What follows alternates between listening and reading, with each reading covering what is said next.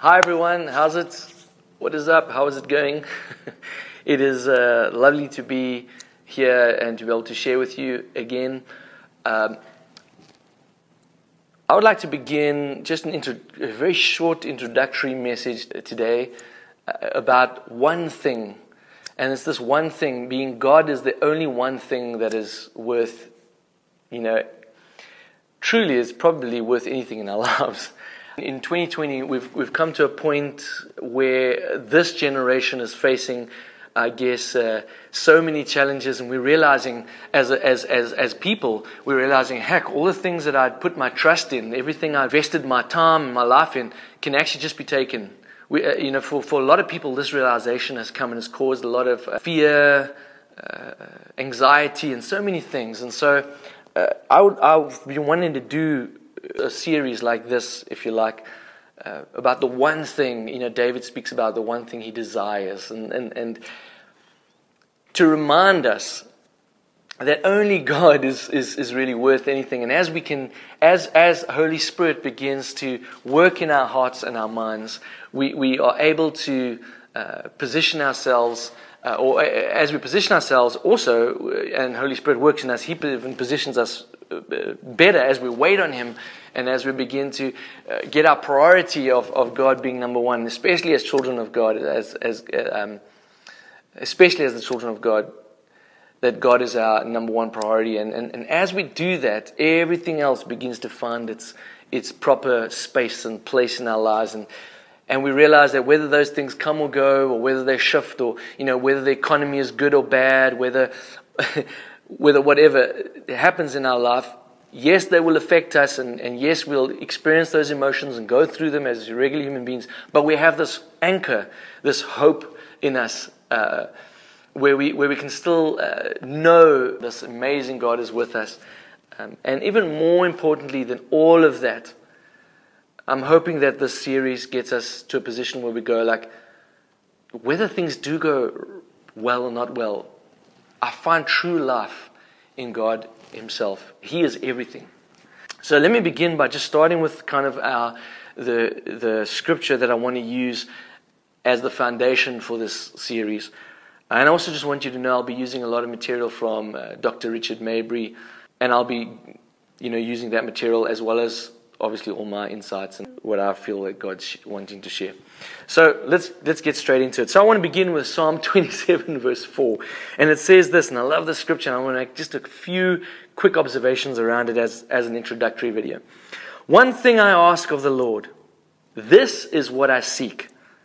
And that seek there means to pursue, to investigate, and, and it has even connotations of begging, right?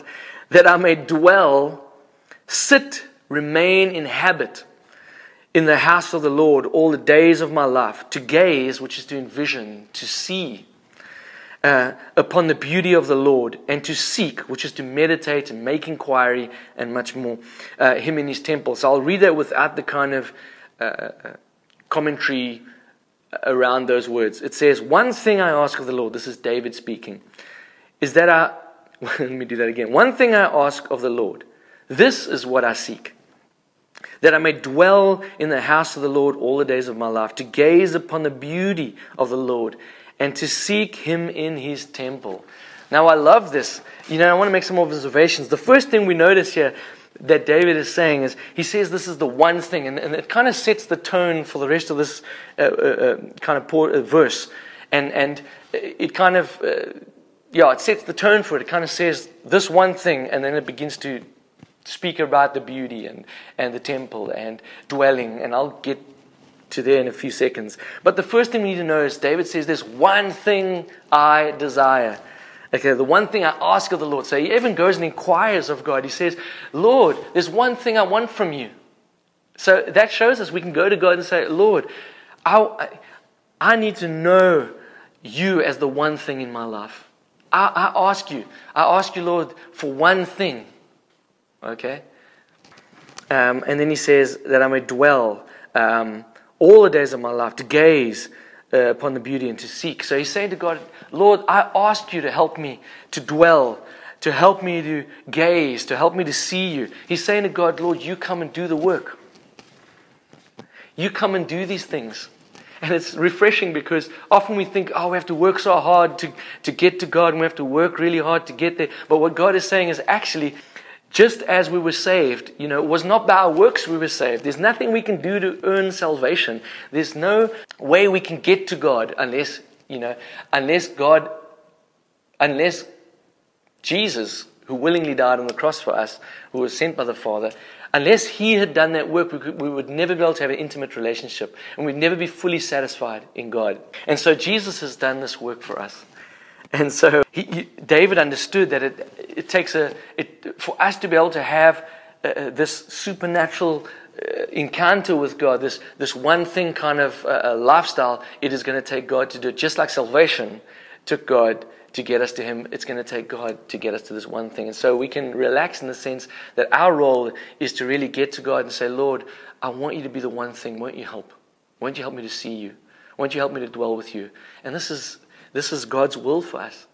God loves us so much that he makes, he, he, makes, he does everything possible just to get us to come. And we just need to get to the point where we realize that we need God, God's strengthening and power to do it. And we need to fall and surrender into his arms. So let's carry on. So here we see David saying there's only one thing that's worth anything. One thing, and that's God himself. He truly had only one desire. The next thing we see is David prioritizes the, the, this presence. David prioritizes uh, uh, getting in, an encounter into the presence of God. He prioritizes it. He says, God, you're it. You know, when he says, one thing I ask, you know, he's prioritizing. He's saying, God, you're it for me. The next thing we see is David valued. He puts value on this, seeking only one thing. Now, now we've got to understand, you know, David must have been a really busy man. He was running a kingdom. He was fighting wars. He, he had, you know, a few wives. He had children. I mean, he must have been seriously a busy man. Yet he says that none of this, none of this, none of these things, even although he valued them, very much. He said they don't make sense without putting the priorities in the right place. And he said he values above all and everything. Everything. His children, his wives, his kingdom, his work, all of that. He values above all of that. He values the presence of God. And so this is amazing. The other thing I want to make note of as we read the scripture, and you can go read it, by the way, and think about what I've said and connect it to the scripture as you go and look at the scripture. David sought intimacy and relationship with God, and he prioritized that presence. You see, we see here as he says, um, that I may dwell, which is to inhabit, to sit, remain, abide, okay, in the house of the Lord. He, you, see, he, he begins to say intimacy with God is, is of utmost, in fact, it is the only thing that's really important, is intimacy with God. You know, it's this um, relationship with God that's vulnerable, that's transparent, that's honest uh, it's getting to know God in a for the truth of who He is, and so it's worshiping God in spirit and truth. In a sense, it's allowing Holy Spirit to begin to bring us the depths and, of who God is, and we know that even while David speaks of Yah, he says um, that I may gaze upon the beauty of the Lord and seek Him in His temple. Uh, we know that we now become the, the temple of the Holy Spirit, and the Holy Spirit dwells in us, and so we can have this true intimacy with God that's beyond and above everything. And so we can sit in this intimate presence with God and really just soak in and, and drink in and be filled uh, with, with God's presence as we say, Holy Spirit, let me know Christ more because we can communicate intimately that way. Uh, I always say, you know, because Holy Spirit lives in us, we have an intimacy that's even closer than our skin that we wear. So that's how intimate God wants a relationship with us. And and so David understood that and he responded by saying, Lord, help me to know you the one thing. Um, and so that's incredible. David's whole life would only try and find true fulfillment. We see David saying, I'm only going to find true fulfillment as I have an intimate relation, relationship with God. And he said, we know this as he says, um, all the days so he says every single day of his life, he wants to dwell. He wants to have an intimate relationship with God. He wants to make God the one thing that's important because he knows that true life and all life is, is found and sustained in, God, in an intimate relationship with God. And he says, I'll only find that true fulfillment. So that's why he says, I want to gaze upon your beauty all the days because he knows every single day I'll only find true fulfillment in God's presence. The next thing he, he real, we realize is David sees God as a treasure worth more than anything else. You know, he says, he says to gaze upon your beauty. You see, he, he, because remember, he said one thing, and you tie one thing in with beauty, and you, you, realize that David realizes that the highest treasure of all is this relationship with, with his Abba Daddy, with, with God, you know, this one thing. Because he says it is beautiful. He sees the presence of God as beautiful. He sees it is, it is the treasure. It's the one treasure one beauty. It's the one treasure because he calls God's presence beautiful. It's the one treasure that matters more than anything. And so I ask God that we'll always have this, that it will always have him as this one treasure, this beautiful. And then he carries on to say, um, he sees God as the only prize worth fighting for. You know, he sees God as the only prize, the one thing I desire to dwell uh, in his presence. It's the only prize that matters. So he sees God as, a, as, a, as, as, as, a, as his only prize that he wants to find. You know, here we see a great heart of a worshiper, where he's saying, "Man, Lord, you're the one thing. You're my prize." He's worshiping. He's saying, "He's saying, you're it for me. I have a lot going on in life." David is saying, "There's so much going on, but you are it. You are the prize. You're my beautiful one desire." And then David has the hunger, but he requests that God provides everything necessary so that he can be in that place where God is the one thing. Because he asks it. So let me read that one more time. He says, One thing I ask of the Lord, this is what I seek. So he's asking the Lord. He's saying, Come. And I've spoken a little bit about this earlier. But that's what he's doing. And so how does that relate to us today? Well, I said this in the introduction of this morning's uh, video that I'm sharing with you. We need to understand that it's, it's only in God that we find true fulfillment.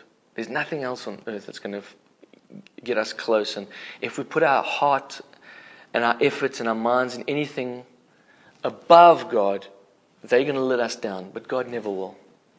And so it's that understanding, it's the understanding that as I have an intimate relationship with God, that, I, that my soul and my spirit is made in such a way that only that one thing, as David puts it, is going to bring true satisfaction, is going to bring true fulfillment, is going to bring true peace, and, and setting us free from all these uh, things like anxiety and, you know, all. Uh, stress and all these kind of things. It's only once we really truly get that, we can't actually get there because we, we, we uh, if you like, our sinful nature, the brokenness of our that came through the fall, uh, has has kind of skewed the understanding and the picture of, of that. And so it's difficult to get there. But with the with Holy Spirit, and as we inquire, as David says, Lord, I ask from you to come and do this.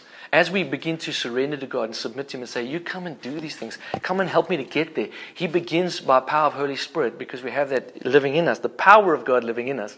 He begins to allow us, He begins to through a journey of relationship with Him, He begins to draw us closer and closer, and we, we get more and more of a uh, understanding, if you like, a revelation of uh, this one thing. And so our part is to come and to make that choice and to ask God to do that.